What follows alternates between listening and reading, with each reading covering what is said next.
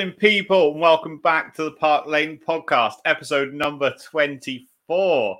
Thank you all for joining us this fun Saturday morning. Um, my name is Luke. I'm your host. And as always, I'm joined by my co host, who I did see dance into the intro, Harry. Harry, how you doing, mate? I'm very well, thank you. I forgot that you could see me uh, in the corner. Yeah, I, I love that intro. It's always my favourite. Yeah, pleasure to be here. It's a Saturday. As I said, you know, what more can I ask for? With you on Park Lane podcast, talking about Spurs on a Saturday morning.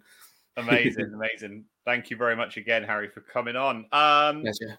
Right, before we get into it, you know, all the good stuff, don't forget to like and subscribe if you are watching on YouTube. Don't forget to get your comments in if you're watching live and get your thoughts in if you're watching in the future. And if you're listening on any podcast platform, don't forget to follow and leave us a five star review. So let's get into it, Harry. First of all, we're joined by Huddersfield Town Fan TV. They've said, Harry, you legend. Thanks, Thank guys. you. Thank you very much for joining. Yeah, thank you very, very much for joining in. But make sure you are subscribed, and we will follow and uh, subscribe to you as well because we like sharing the love.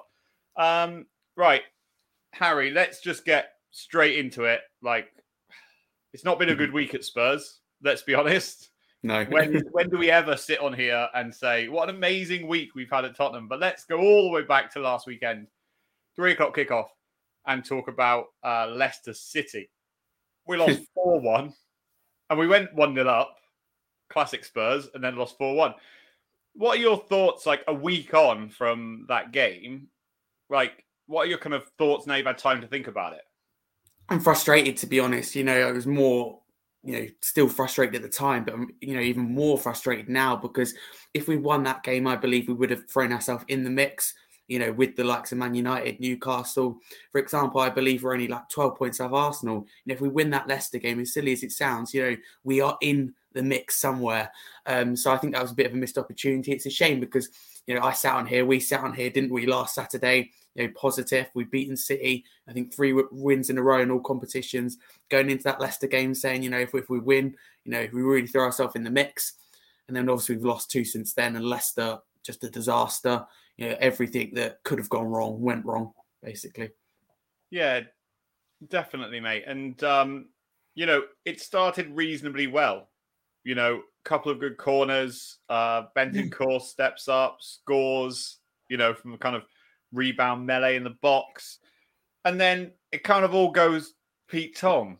You know, it's it reminded me a little bit of like uh, Man City away to a certain degree. Yeah, You know, where we kind of scored, we went in the lead, and then we just absolutely capitulated. Like looking back, like what do you think is was the downfall in that game, or do you just genuinely think that it was just a few errors that cost us?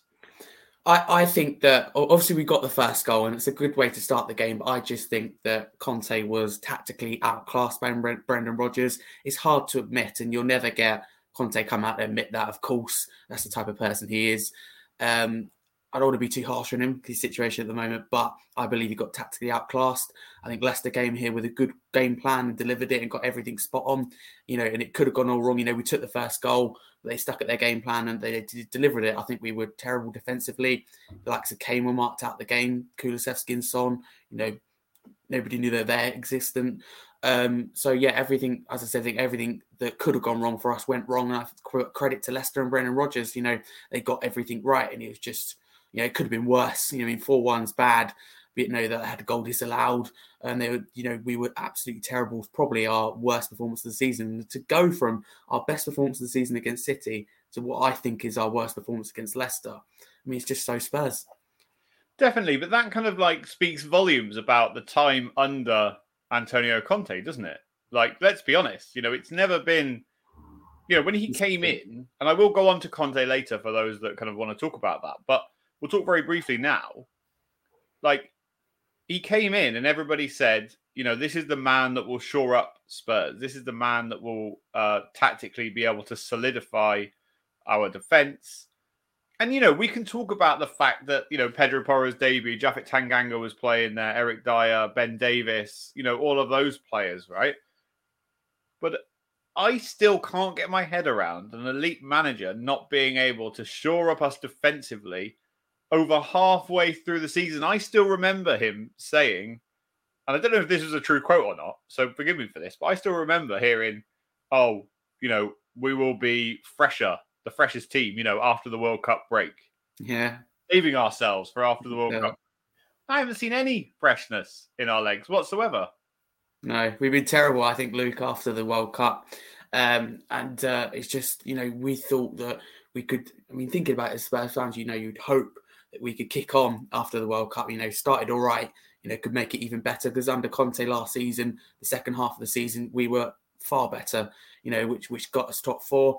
Yeah, and it baffles me how an elite manager can't sort out a defence. But we said the same, didn't we, with Mourinho? Oh, he'll sort out the defence. You know, perhaps he did for a short period of time. We're still very leaky. Uh, like to say, like you mentioned, and I'm glad you did. The likes of Porro made his debut. I think some people will be really quick to judge him on a debut.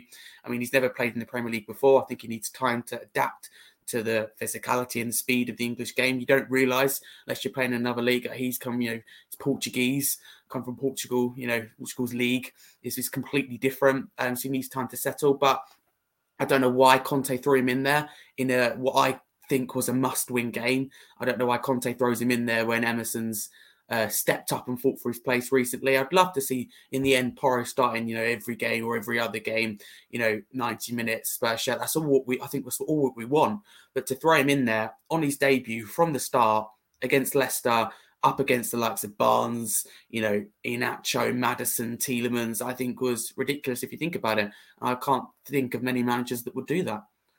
Yeah, d- definitely. And, you know, I, I agree. You know, trying to give any blame towards Pedro Porro is a dangerous game to start playing. You know, when you have the likes of Japhet Tanganga, who's not, you know, a first team regular at right centre back playing alongside you, it's not going to be easy. But I also think that I don't believe he played his position well enough. I felt like at yeah. times he was far too high up the pitch. Yeah. Um, and you know, they they countered the counter attackers basically. But let's jump on to uh, the comment here that says didn't expect this result against Leicester and actually very surprised because Leicester haven't been that good this season. As far as Rodgers, I don't really rate him. The goals conceded were poor.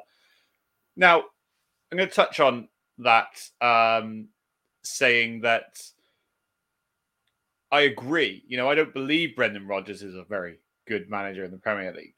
Um, you know, he did all right in, in Scotland, poorly realistically with Liverpool.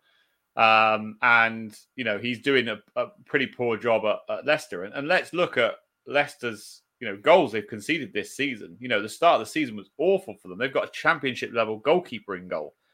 But then you flip back that back to Spurs. And Fraser Forster, who came in because of the injure, injured Hugo Lloris, again played poorly. You know, I don't believe that his ability to get down and save low shots was good enough. He used his feet too much. And uh, yeah, I think they maybe they looked at his age and said, you know what? Let's just get the ball low, stick it in the corner, and you never know what might happen. And uh, you know, it, it did work definitely. But what's your thoughts on uh, on that there? That you know they've said about them being surprised about the result. Yeah, it's interesting. I mean, I think I think I said that I don't think it'd be easy. Leicester away with the players they've got.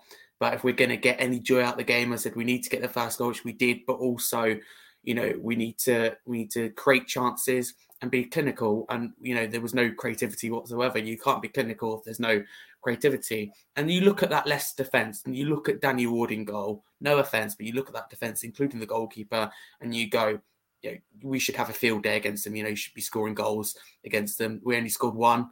Uh, and when you only score one one goal in a game when you're Spurs, you know that you're probably going to lose, knowing our defence. Um, so although we were defensively shocking, I thought also going forward really really poor, lack of creativity. You know, even the likes of Bentancur who got the goal and sadly picked up an injury. I mean, I'm grateful he got the goal, but he even he didn't look at his best, lacked that creativity. And you've got creative players in there like Bentancur, Kulusevski, Son, Kane, but there was no creativity in there. As I said, I think Leicester got their game plan spot on.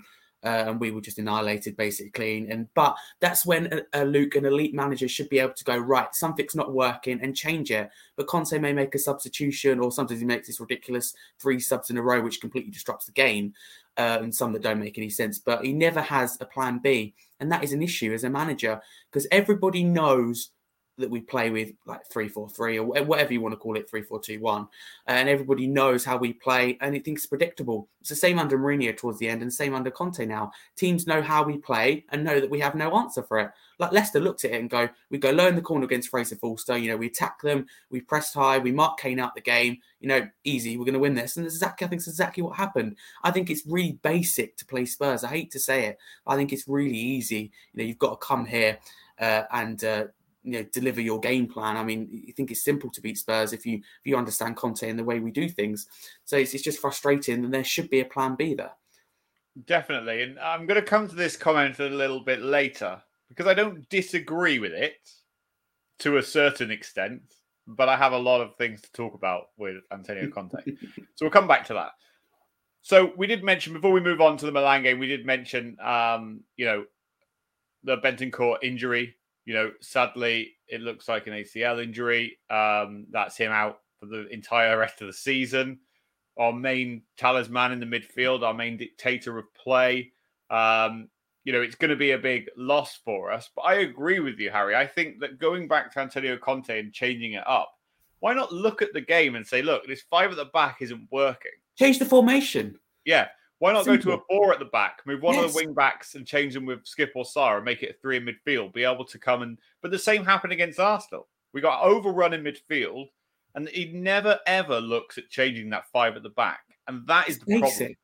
That is Just the problem. Common sense. Yeah. isn't working. You know, even earlier on the season, this isn't working. Rather than loaning out Jed Spence, we'll play him as a right back. You know, in his more familiar role, I suppose. Yeah. Um, if he's not going to work as a right wing back, or you know, either take Porro off or Perisic off and then shift everybody across and have That's Ben Davies at left back, Japhet and and uh, Eric Dier at centre back, or take Japhet off, bring on Davinson Sanchez centre back. There are so many tactical options that could have been done, but none of them were implemented. And the substitutions again were far, far, far too late once the game has already been done. So, anyway, I'm, I'm sick of talking about Leicester. Let's move on to the midweek game away in the Champions League in Milan. Now, the game, for those that live under rocks, you know, and don't know what the scores are, the game finished 1 0 to AC Milan. And I don't think Spurs played badly in this game. I don't think we were bad at all. I thought we were very lackluster and I thought we were very slow, but I don't think that we were we were bad. And all the talk that we had about Fraser Forster in the first five minutes when we actually conceded, he was absolutely outstanding. You know, my talk of him is inability to get down and get the ball.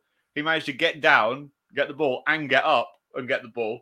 But you know, unfortunately, that we still did concede. But what, like, again, what are your overall thoughts on the Champions League game? Um, I thought, despite what you see on Twitter, I think we actually played okay.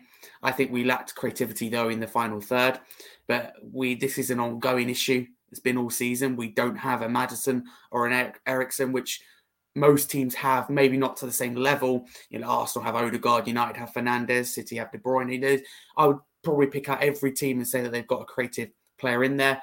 Bentancur, although he, like you said, he's our talisman, you know, he's creative. I don't think he's enough to do it on his own, like Arsenal, Arsenal have, for example. I hate to use them as example, but at the end of the day, they are joint top of the league. They have Odegaard, Partey, and Xhaka. Uh, and like I, I always say, I always compare Partey's like our Bentancur. Uh, Xhaka, I think, is like Højbjerg, but we don't have their Odegaard, and that that is what we miss. Um, yeah, I think we played okay. We played okay. I thought we we fought to the end. Uh, and probably, yeah, if we're better in the final third, could have got something out of the game. I think we go into that second leg on the 8th of March, you know, in a good place going into the home leg. And it could have been a lot worse, Luke. You know, it could have been 2 3 nil. There was opportunities, big opportunities, especially towards the end. Milan had to make it two or even three. Um, so at the end of the day, I don't want to say it's, it's hard to say you're happy with a loss but you're happy the position you know you're going into that second leg. Um, the first goal, I'd you know like to touch on as well that we conceded. I thought Fraser Forster made a couple of excellent saves, but I thought it was really poor defending from the likes of Romero, Dier, even Perisic and Lenglet were too slow, I think, to get across and help. So I thought generally that first goal was of, of our, was was of our own making, uh, and I think Fraser Forster done the best he could, and credit to him for that. But yeah, I think we go into the second leg with confidence, and we're still in it, and we have a big opportunity. Definitely. Um, a comment here that says, even though you did lose to Milan 1 0, you're still well within the game. And taking it back to White Hart Lane for the second leg, you can fancy your chances still. Yeah. Having the second leg at home is a big advantage. I, I completely agree. I think right. that, you know, losing 1 0 is not ideal, you know, not only for the fans that travelled all the way to Milan to watch us lose 1 0 is not ideal. But I think you're 100% right. And I, as far as I remember, Harry, you're going to the Milan game. So, um, you know, we can hope that that we do turn up in this game and, and do offer some threat because this is the same Milan side that, as far as I remember, conceded five against Sassuolo, yeah. Um, yeah. however you pronounce them. But uh, yeah, yeah it, you know, to not test them thoroughly, especially even when their keeper kind of injured his ankle after a while as well. And I thought here's the time to kind of really get some shots off.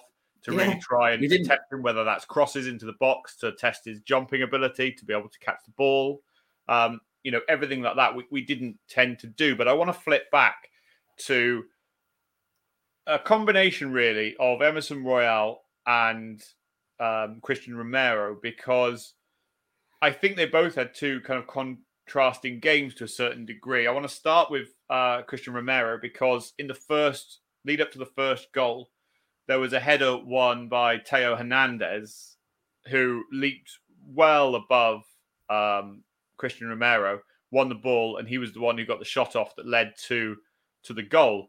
Um, and I just felt like again he wasn't. I was critical of him last week, and then we were terrible without him. I'm not going to be as critical on him this week because we were better with him than we were without him. But that inability to that I need my centre backs to have good jumping reach, right? I need my centre backs to be able to head the ball high above, you know, the attacking player. People can say, well, Theo Hernandez had a run up, but he had, his jumping reach and jumping ability was much better than than uh, Romero, and uh, that's the bit that that cost us that goal. Um, on the flip side, I felt that uh, Emerson Royal had a all right game, and he was much better yeah. at defending against Theo Hernandez and Rafael Leao because you know, Leao is a very, very tricky player, very fast, technical uh, player. Yeah, he was good. And you know, bar a couple of good crosses that he put in that we allowed them to, uh, him to put in, he really was uh, kind of ineffective in the game. So I was pleased to see that from him. I don't think he was outstanding, but I thought that he was a lot better than uh, he has been. And yeah, what what are your thoughts on kind of both of those talking points? Yeah, it's interesting. I agree with you in terms of Romero with their first goal. I think he's got to do better. He's got to see that you know, Hernandez is there and he's going to jump for it. You know, he just, I think he he just doesn't have control of the moment. I think that's poor. And he should, when you make that mistake, you should be able to get up and get back in time. Uh, and also, I don't like to to criticize individuals, but the likes of Dier, I think although his best efforts to get across, he's got to be quicker. He's got to see that situation and help out his mate. You know, he's got to get there, get his foot in the way. I think Fraser Forster makes an excellent save. Then you've got to get on the line. And you've got the likes of Perisic who's on the floor, too slow, even slower than Fraser Forster to get up. And you've got Lenglet who looks like he's he's going for a stroll in the park to feed the ducks and can't get back in time as well. Um, so I thought generally it's poor defending, you know, for that first goal. But I thought Fraser Forster done probably the best he could. Uh, Emerson again, you know, I thought we had an all right game. I think he is fighting for his position. He's a player I've criticised a lot, not quite as much as Matt Doherty. I've always preferred him to be fair over Matt Doherty, but he's a player that is has been poor this season. There's no escaping that. He's a player that I think spent like a million to help his own defending. So that does say something. Um, but there's there's there's better signs. There's there's progress. he's fighting for his place at the moment. He deserves to play uh, to get his place. Why I think Porro settles into the team, you know, gets to know people better, uh, makes an impact via the bench. I'd, I'd never start a new signing on his debut. You know, against them in a must-win game against good attacking players. I just I just wouldn't. Uh, so I think that was ridiculous of Conte to do, and I think I only blame Conte for that. But yeah, I thought Emerson had a good game as well against Milan. But Romero, you know, he's our best defender. I don't think that's any. I don't think it's that much debate to debate about on that.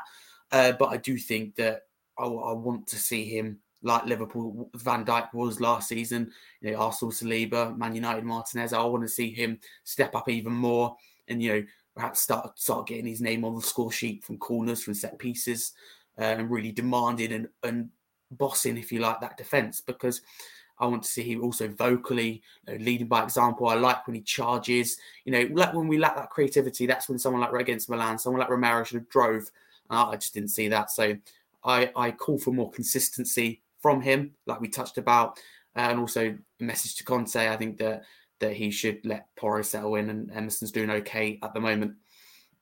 Yeah, definitely. Um, I completely agree on the flip side of that, you know, we had a, an issue in in defence, and uh, you know, both you and I were on uh, Holly Agrambar's show on Monday night, and you know, we talked about who was going to play midfield, and for me, the only choice, because with Højbjerg uh, suspended and Bentancur injured, the only choice was to play Skipp and Sarr, and uh, I felt like they were both absolutely outstanding. I cannot put, you know, I don't think either of them put a foot wrong. I felt like Sarr was incredibly powerful. I felt that he used his strength. He's a tall guy as well, so I felt like he used you know a little bit of pace that he's got. Um, I don't think you'd see him doing mazy runs like Heung-min Son does. And there was a couple of ch- uh, moments when he kind of lashed at the ball outside the box, you know, which at times I don't mind because I think no one else is doing. Yeah, it. you know, have, have a pot. But yeah. I felt like you know if we start on Sarr, I felt like he showed, you know, how old is he now? Like twenty. I think so. Yeah, yeah, 19, 20. Felt like yeah, he showed, you know, a massive presence in that midfield. I felt like he stepped up against some of the best players, you know, in European football because you know, looking like Olivier Giroud, um, Theo Hernandez, Rafael Leao, you know, there's there's lots of good players in that Milan side, and I felt like he fought hard. Yeah. He won the ball back, and um, you know, I was really, really, really impressed. So let's start with with him with Sarr. What what were your thoughts on on Sarr's performance? Well, firstly, I think they've both done us proud uh, in midfield uh, against Milan. You know, an, with Sarr individually, that's another example of him being thrown into a game unexpectedly, like he was against Arsenal, and not putting a foot wrong. You know, really, you know. I don't think, like for example, Benson and Højbjerg, two great players. You know, Benson Bentancur especially is going to be a huge miss this season, right? But I, I don't think we noticed their absence in midfield. That I thought Sarr and Skipp were that good that you know that wasn't what we were lacking. They didn't put foot wrong, controlled the play. Sarr, in particular, having having a pop like you said from distance, although they weren't anywhere near the goal. You know, I like to see that because lots of our players are scared to do that. And when things aren't working, you've sometimes just got to pull the trigger and have a go. And you never know. You know, keeper could make a mistake. You know, could go out for a corner, things like that. So yeah, I thought they've done proud in midfield. It's interesting. Hopefully, we get on to who we who would partner Højbjerg against uh, West Ham. I think that's an interesting call. Whether you go for a little bit more uh, of experience in Skipp or you go for the youth uh, in in Sarr. So I think it's, it's an interesting one. But I think that one thing's for certain, they've definitely done us proud in midfield, and that's the positive thing out of that defeat that Skipp and Sarr really were fantastic, and it's they both have bright futures. Uh, ahead of them, whether it's at the club or elsewhere, and I think it's just excellent for the future of Tottenham. Yeah, and, and with Sarr as well, um, you know, people forget, you know, we are talking about a good player here. He won the African Young Player of the Year award, I think it was last year. And yeah, he came from the same scouting network as Sadio Mane came he from. Did, yeah. And so, you know, it, we need to like remember that we have a good player and that it shouldn't be surprising that, um, you know, this player has, is doing so well for us, but we should also be incredibly proud of the performance because to step up in the Champions League debut and, and perform like he did in Incredible. a hostile atmosphere like the yeah. San Siro, um, I, you know, I was thoroughly impressed. Let's jump onto this comment quickly. Says uh, Romero is a very good player who I do agree needs to find more consistency, but actually he has started his time at Spurs uh, very nicely. I agree. I don't disagree with it. I just think that you know, and I think we both agree on this, Harry, that he needs to step up more. You know, yeah. and he needs to be a stronger presence. He needs to have a cooler head. And um, yes, that's a good point. You know, little thing.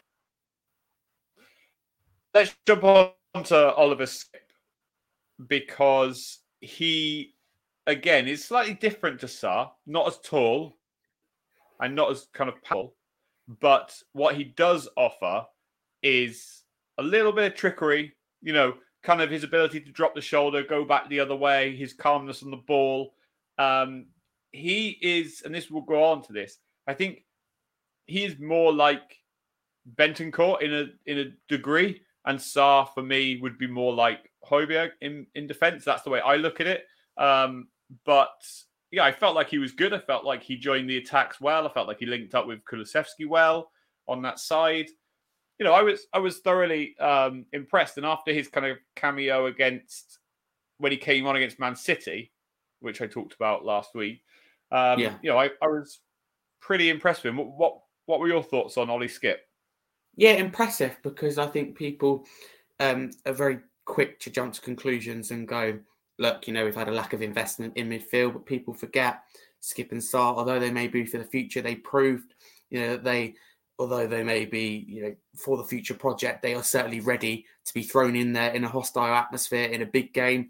You know, we were terrible, weren't we, against Arsenal, but but Sarr was like a shining light, as they call it, you know, through through like a dark tunnel is the way I like to say it. And, and with Skipp as well, you know, again against Milan, thought was fantastic, didn't put a foot wrong. Somebody's footwork was amazing. I thought they were both amazing, but Skipp was the player for me that really stepped up and had a had a big say in things what we were doing going forward, and really really cool on the ball. Them two, fantastic. I wouldn't have a problem with them being thrown into uh, another big game. Yeah, London Derby this weekend against West Ham. You know, I wouldn't have a problem with them being thrown in there. So I have more concerns about our defence and lack of creativity. But midfield, I think it's the least of our worries because they've both proven they can step up.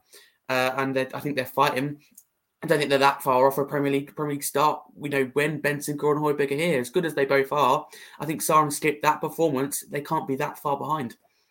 Yeah, it's a very, very good point, isn't it? Because you know, we will get on to West Ham towards the end of the show, but you know, what's stopping them from becoming, you know, for the rest of the season, our midfield partnership? Because they they clearly proved they work well together if you put one of them in alongside Højbjerg, who you know we're now saying automatically gets a starting spot in the team, which I, I don't disagree with because of his you know at least his, his assist ability this season and his goal scoring, he offers that little bit more. But you don't you know it's not far away from them being a you know a starting partnership in this Tottenham Hotspur team towards the end of the season, and so I think that that can be exciting for us. Definitely, I, but you know, I I I personally play Højbjerg, Skipp, and Sarr against West Ham and change the formation to three five two, which I, I did. You know, think we discussed yesterday. Um, but I, Conte he won't do that. I think you know Conte's a manager. You know, although I wish him a speedy recovery, he's a manager who can't accept his mistakes and won't change things when things aren't going wrong. Sometimes change the personnel, make lots of changes in games, but won't change the style formation tactics, anything like that. Højbjerg is a player that I like. You know, we've had this discussion before, haven't we, Luke? You know, Højbjerg's a player that I like and have liked for a while, but uh, you know, I can't lie. I don't think Skipp and Sarr are that far behind him. I think Bentancur's a long way ahead, uh, and Højbjerg should be fighting for his position uh, now because Skipp and Sarr proved against Milan, you know, that we, we didn't miss him or Bentancur that much. Um, so you know, I, people say, "Oh, Skipp and Sarr are a long way behind." I really don't think so. I think they're they're knocking on the door, uh, and the likes of Højbjerg need to now step up. Yeah, definitely. Uh, let's move on then, as you did touch on our manager Antonio Conte, because you know the last couple of games that we've seen him step back into the managerial role. I think we talked on Monday on again on Holly's show that um, he is not being well enough to, you know, stand in the touchline and to to kind of dictate, you know, what happens off the pitch. You know, we do have to remember, you know, and I will keep touching on this that he has, you know, lost two very good friends, a close colleague of his this year, um, and you know now he's gone for his gallbladder surgery, and he always wants to be there and be on the touchline. But it, the the news has now come out that he's going to stay in Italy with his family whilst he recovers. And as bad as this sounds, don't think it's a bad thing. What What's your thoughts on this? I, Luke, I agree, and I hate to admit it, but the reality is Conte came back for two games and we lost them both, and and uh, we beat Manchester City with Stellini in what is arguably our best performance and probably even best result of the season. Uh, personally, I think Conte looked at that game excited, thought we're in a good place, and rushed himself back. You know, I think he's absolutely obsessed with football. I mean, we all are, but I think we could all keep away if it was a sake for our health. So yeah, it was silly that he he came back far too early for me. You know, I think he's feeling the consequences of that. He didn't look right, did he? In either of the games against Leicester, looked looked terrible. Milan, his interview, you could tell he, he, he looked not ready. So that's silly of him. Uh, and he has had a difficult year. And, uh, you know, I, I can't criticize him that much. I mean, he does get paid 15 million a year, but he has had a difficult year.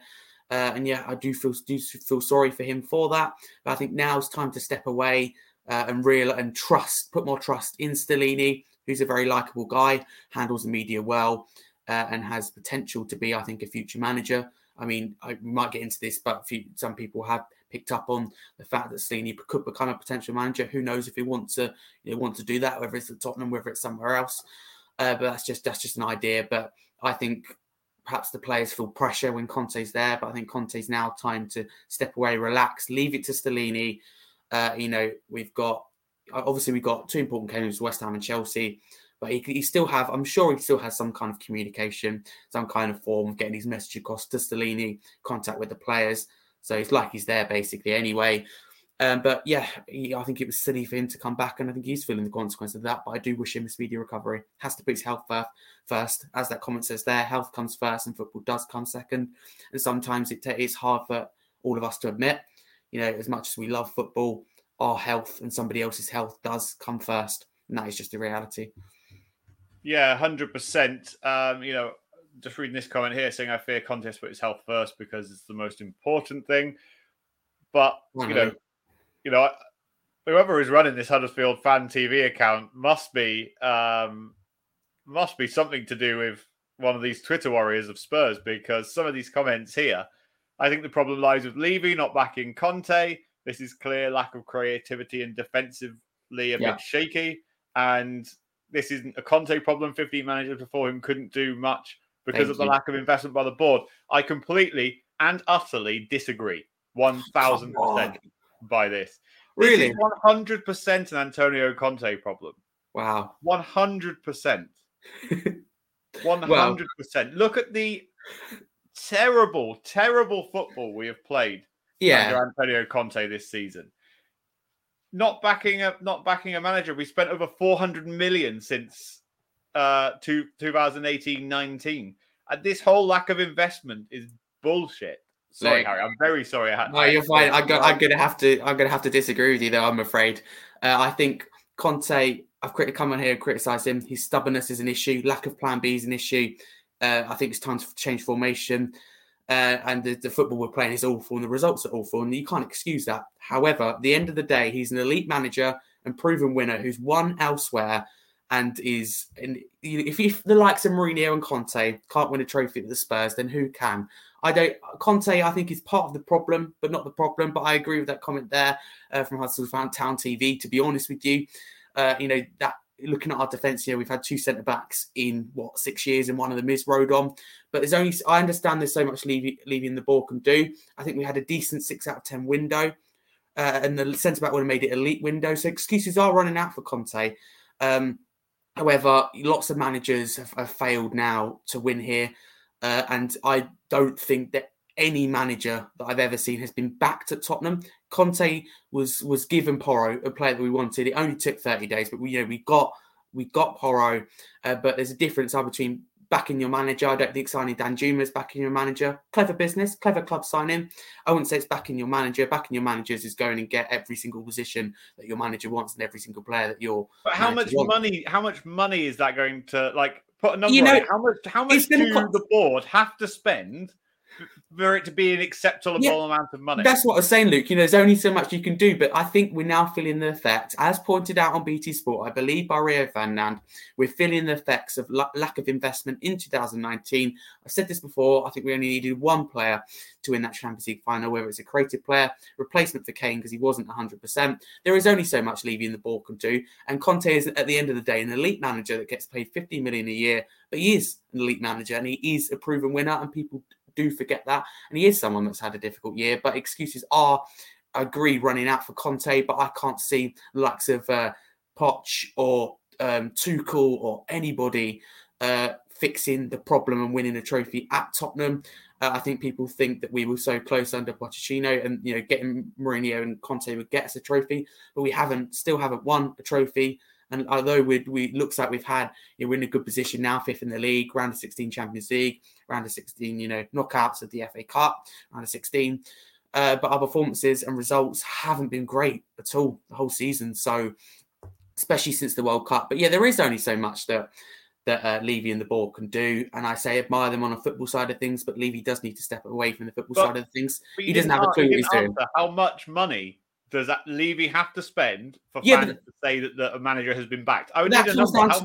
But that comes down to poor recruitment, which is partly down to Levy. I think that we've wasted a lot of money. For example, I read somewhere I can't remember the exact statistics. We've got millions and millions of play, you know, on loan. I can't remember if it's 100 or 200 million, might be more uh, on loan. Yeah, I think we the recruitment has been even worse than the investment. I think the investment's been there, and people forget the stadium debt and that. But what I don't get is why get elite managers and then you know say we haven't got any money, you know we're not going to fully back you. Then surely you'd be better to go down the Pochettino route, the Ryan Mason route, the Graham Potter type route, and go youth and go not spend as much money. I wouldn't have a problem with that. But you know it's strange. You've either got to go for an elite manager and spend like Chelsea and City do, which I don't expect us to do by the way, or go down a younger uh, manager route and go down the younger player route with small you know amount of investment. I, I just don't think that we know what we're doing at the moment. You've done a very good job of being a politician, Harry. But how much money do we have to spend before people get off Levy's back? Well, I'm not going to answer that question. You see, I'm not going to put a statistic on that. But we we had a six out of ten window, right? Decent, fair enough. As I said, the excuses are running out for Conte, but still, if you look at our defense, that is an under-invested defense. So they get criticised for this, but he's lots of those players won't get into a championship team or even an, you know another Premier League team. I don't think they'd get anywhere. I, as I said, there is there is only so much that Levy and the ball can do, and and Conte should be getting more out of the players. This is something we've touched on. However, Levy, you can't sit there and go that Levy Levy's innocent. You know, no signings for two years under Pochettino. That is the reason why we didn't win a trophy. Yes, we had the new stadium; it's fantastic, Business side of things were great, football side of things were not.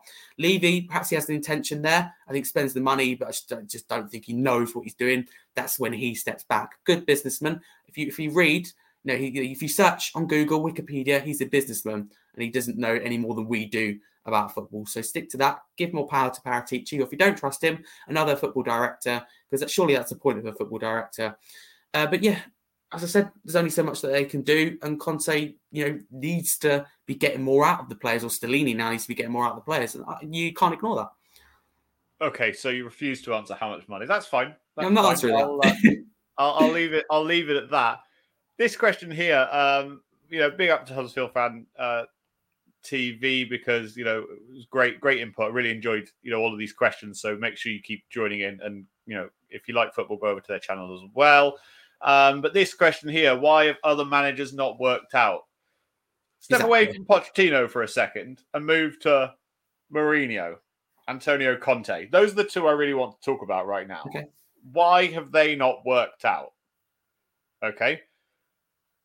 We could use the argument because this is the easy argument, in my opinion, that they have not been backed, they have not been bought the players that they want to a degree we don't 100% know that's true. We don't see the list of players that that they want, you know, written down on a piece of paper. Why have those two in particular managers not worked? I'm removing Nuno from the equation because we tried to get Conte, he wouldn't come, so we just went for Nuno. So I'm removing him because it was a pointless managerial Poor um, appointment. though. yeah. that is also down to Levy. But they, but who else at that time would they have gone and and got in? You know, there was lots of names floated around. There was names of Gattuso who can step no closer to my club than, you know, anybody. Nobody um, wants to come to us.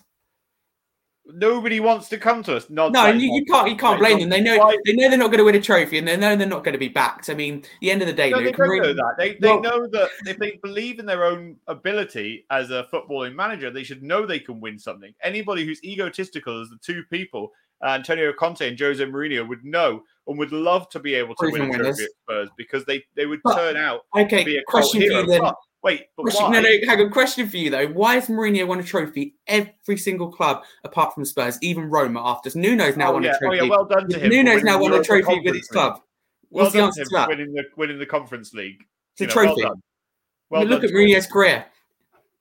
Okay, so why hasn't Mourinho, why didn't Mourinho win with Spurs in the Premier League? Because Pochettino won a trophy with PSG. Mourinho, Nuno, every manager that leaves his club wins a trophy. Antonio Conte will be the same. Why? Why, why do you think that? My question is, why is Mourinho and, and Conte not worked? Because their football is prehistoric and outdated. Then they shouldn't have been appointed. Then that's a poor appointment. That's down to Levy as well. There we go. Then we, we can blame them for that. But their their type of football is prehistoric and outdated and will not work in a modern game of the Premier League. Look at let's use for example type of um, manager like Pep Guardiola, right? Look at the way that he can convert a wing back into, for example, an inverted wing back. The ability for them to cut inside, the centre back to step across.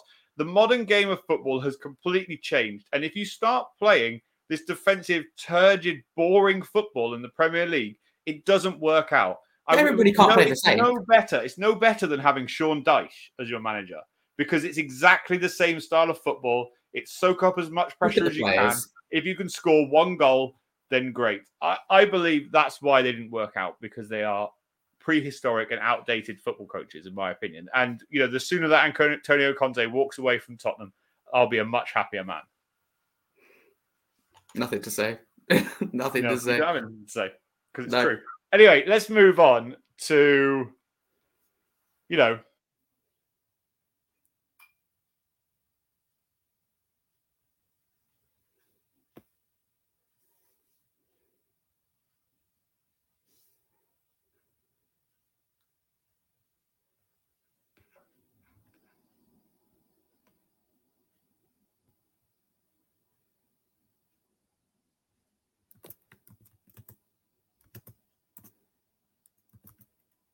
Sorry. So, sorry. Uh, slight internet issue there, but uh, there were many times that I mentioned um, about Antonio Conte pre Christmas that I didn't believe he would stay until the end of the season. Um, uh, or stay past the end of the season, I should say, and Spurs would go straight back to Mauricio Pochettino. Now, we can talk as much about how it would be a poor choice, poor manager choice, but as a football fan, I want to see exciting football. The other thing that I believe is that flip to next season, we would see four at the back. Yeah. Shore up our defense, we would just need, we would probably need two, but it's likely we would buy one left footed, highly rated centre back because we would play with a back four. We could play with Porro or Spence or Royal, and then we could play with Udogie I don't really like Sessegnon, but there's another player in that position there, right? So you play with the Doji, who's coming in the summer.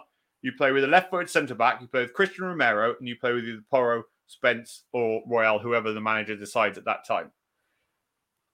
Under Mauricio Pochettino, we played the best attacking football that I've seen in a long time at Tottenham Hotspur.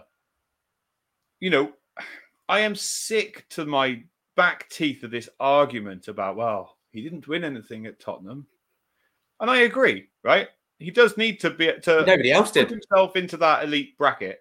Do you know the only person that has won in a long time a trophy at Tottenham Hotspur? Juande Ramos, and he's a shit manager as well. So we can't put that down to you know elite managers. Mauricio Pochettino, I I would much be much happier watching attacking progressive football under Pochettino than I would to sit there another week and have to watch us play this defensive, terrible football. Because it's not only defensive football; it, it does. It would be different if we were winning one 0 every week. We can't keep a clean sheet. We can't. No. We can't stop conceding two or three goals. This guy, unfortunately, has had far too long, and as much as anybody says, he is not winning anything at Spurs unless he wins the FA Cup this season. That's the only opportunity he's got to win anything at Spurs, and you know, I, I believe that, that that's that's the best choice. But maybe maybe I'm wrong, and you know I'll be slated all over the internet for it. But that's my opinion. What What are your thoughts on this? Because people say don't go back to, you know, an old manager. Don't go back to something that didn't work. But the only part that didn't work was when he was fed up with Daniel Levy after the Champions League final for not re- not being, you know, given what what he wanted. And it was Yeah. around around the time of we'd spent so much money on Wembley, and then we were obviously building the new stadium. And people can say this is excuses, but it's fact. There is just isn't. Look at Arsenal when they built the Emirates Stadium. Yeah. Yeah. You know, That's a good it, it takes a hell of a lot out of a football club. And the amount of money we spent at Wembley to play there twice a week for a long time was was crazy. And so, uh, you know, what, but what I believe now is that for him, even if he would, I don't even know if he would want to come back. I believe he would.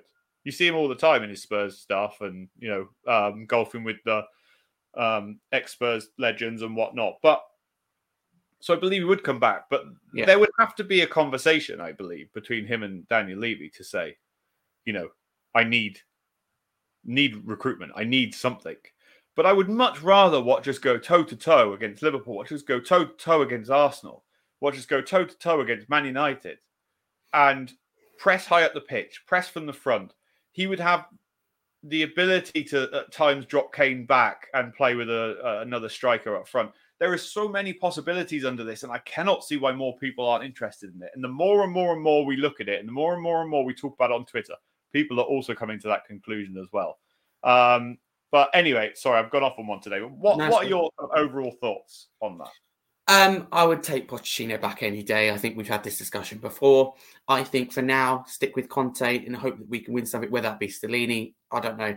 We, it'd be crazy to get rid of whether it is sacked or he walks. It'd be, it'd be crazy, you know, to get rid of Conte when when you you know still in the Champions League, still in the FA Cup, and top four still for grabs. Although it looks unlikely, you know, but still you know in a better position than Liverpool, Chelsea are in the table.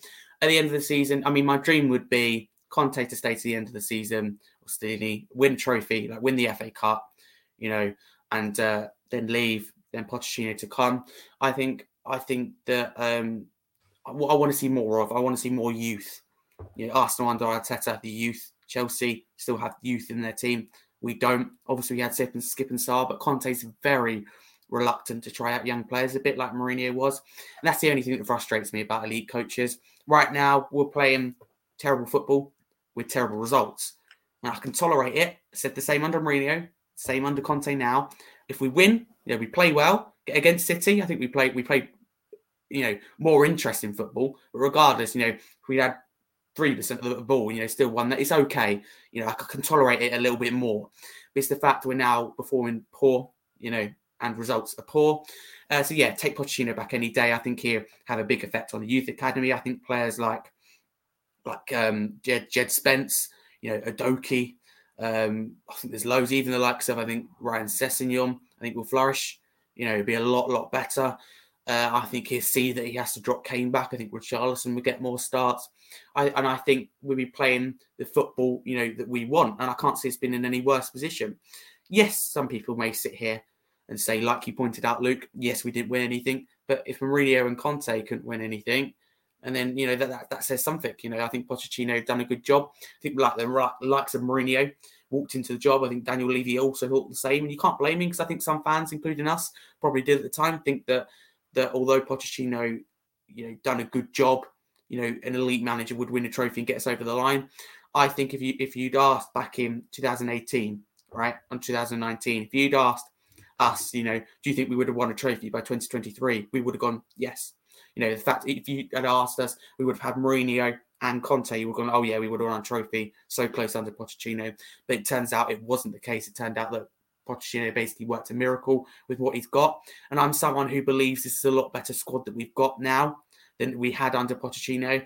I think Mourinho and Conte Although I don't think they've been backed, although I think they have, you know, they, they've had players signed for them you know, big, big players, whether they've been backed, whether it's their choice. You know, money's been spent under them too to win a trophy, and you can't blame Levy for that in a way. I think it's now time to to accept, you know, elite manager isn't even going to win us a trophy. You know, Pochettino was the answer and probably still is the answer, um, and that could keep the likes of Kane as well at the club. So I think it'd be a smart move uh, for the summer that I'll be happy with. I want to see us playing great football. Arsenal, hate to admit it, they're playing great football, right?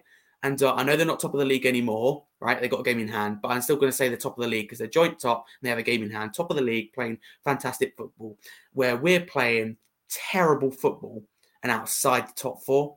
And that is when I, I look at that and go, partly, you know, Arsenal done better us better than us in the window, but also that comes down to the manager. And I'm, I'm, I'm sick of Conte being tactically outclassed and having no answers to it. Luke, Conte, we're not managers like Conte, right? We're not elite coaches, right? We're elite managers. But we know when something's not right, we would change things, right? For example, Leicester, 2v1 versus uh 2v1 versus Porro on his debut. You'd either you you you put two on that side, wouldn't you, to to deal with that? What did Conte do? He didn't do that. He kept Porro on his own, and we and he got absolutely battered down that side because it's two v one, and you got all those overreactions from fans. That's really all on Conte. That, and he should apologise. I think Levy. Not, not many fans would like what I'm going to say, but I think Levy has to apologise uh, to Pochettino for getting back because I think he showed him a lack of respect by sacking him after what he's achieved. You know, kind of sacking him, you know, leave immediately. I think after what he'd you know, achieved the amount of finals, semi-finals we got to, where we'd finished in the league fighting for trophies. I think he that that is where for me that is one of the reasons why I, I am Levy in particularly out is that you know in that situation the likes of Arsenal with Arteta stuck with him. You know, not I'm not I didn't expect to throw cash. I don't I don't expect to spend money like Chelsea and City.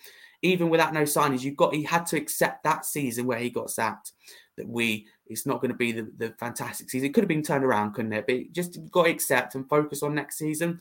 I think it was wrong to sack Pochettino that early on in the season. I know how bad we've been, but you, you had to look at the bigger picture. Russia blood to the head. Listen to what a few fans were saying. That is uh, moving on slightly. That is where I feel you know slightly sorry for Levy because I do believe that he does listen to the fans. You know, but when a couple of fans say something, a manager out, I think he does listen and he needs to sometimes look at the bigger picture. But yeah, quick summary of that. A quick, I'd have Poch back any day. Better football, I think would be a better place. I'd, I don't want him back until I don't want him until the summer, and I do think he will come to Spurs. That's a good idea for the summer. Yeah, I think you're 100 um, percent correct with that. At least we don't have to argue on that point. Um, anyway, um, let's move on then because we are running out of time, and so. I want to talk very briefly about West Ham because you know it's another big game. West Ham aren't the team they were last season. I think they're in poor form. I think that they made the wrong decision not getting rid of uh, David Moyes um, a few months ago or a month ago. Um, but they have picked up a little bit of form. Got a draw last week.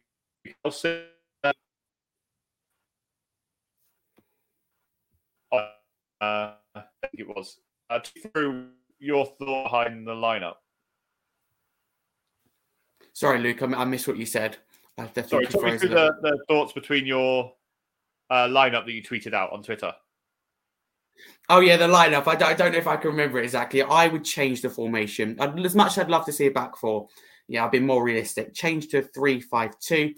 Obviously, Forster in goal. There isn't that much option there. I think the back three I went for is obviously Romero, Dier and Lenglet. I think at the moment is probably our best back three.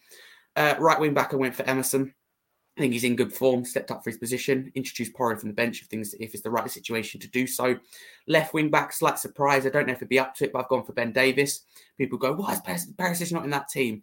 Look at the amount of games and um, you know minutes that Perisic has played at his age, and I think he's just, it's a lot to ask him, isn't it? Twice a week, 90 minutes to go up and down the flanks. People say, oh, he gets paid a lot. Yeah, but for 34 year old, it's a lot to ask. He's, he's played a lot of minutes, Sessegnon injured. So I put Davies left uh, wing back. I'd have three in midfield. Obviously, I think Sarr and Skipp should be in there, partly just because their performance against Milan. They showed heart, played for the badge, and done us proud. And I partly also I couldn't take Højbjerg out of the team, so Højbjerg in there as well. And I've gone with the front two, and that front two doesn't include Son or Kulusevski. It's a front two of Kane and Richarlison.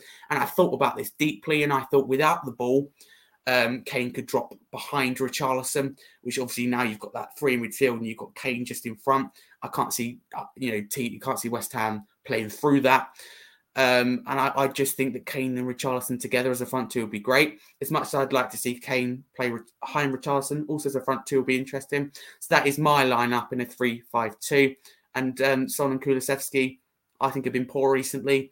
And uh, even if you may be a good player or a very good player, you need to perform to be able to get your place, you know, at a big club. So I think benching them will send a message that they need to step up their game, uh, and that's Conte won't do that.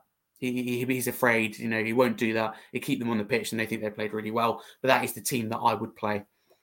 Yeah, interesting, Harry. Definitely. I, I still think that the, they won't change the formation. I would I like to see potentially Son being dropped, maybe Danjuma. Um, you could even play with Charleston on that side to come in.